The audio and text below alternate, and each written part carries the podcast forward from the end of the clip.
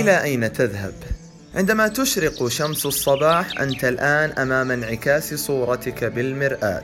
أسلوب نظرتك لك أمر يجب أن تعيد التفكير بشأنه.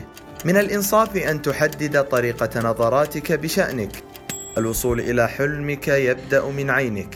الإيمان باستحقاقك نقطة الفصل. الآخر يهمه أن تحدد ما تريد.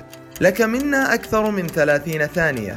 في المقابل عليك لنفسك 30 دقيقة لتستعد للإجابة على استفهاماتك حول أسلوبك. حقك على نفسك أن تؤمن بها.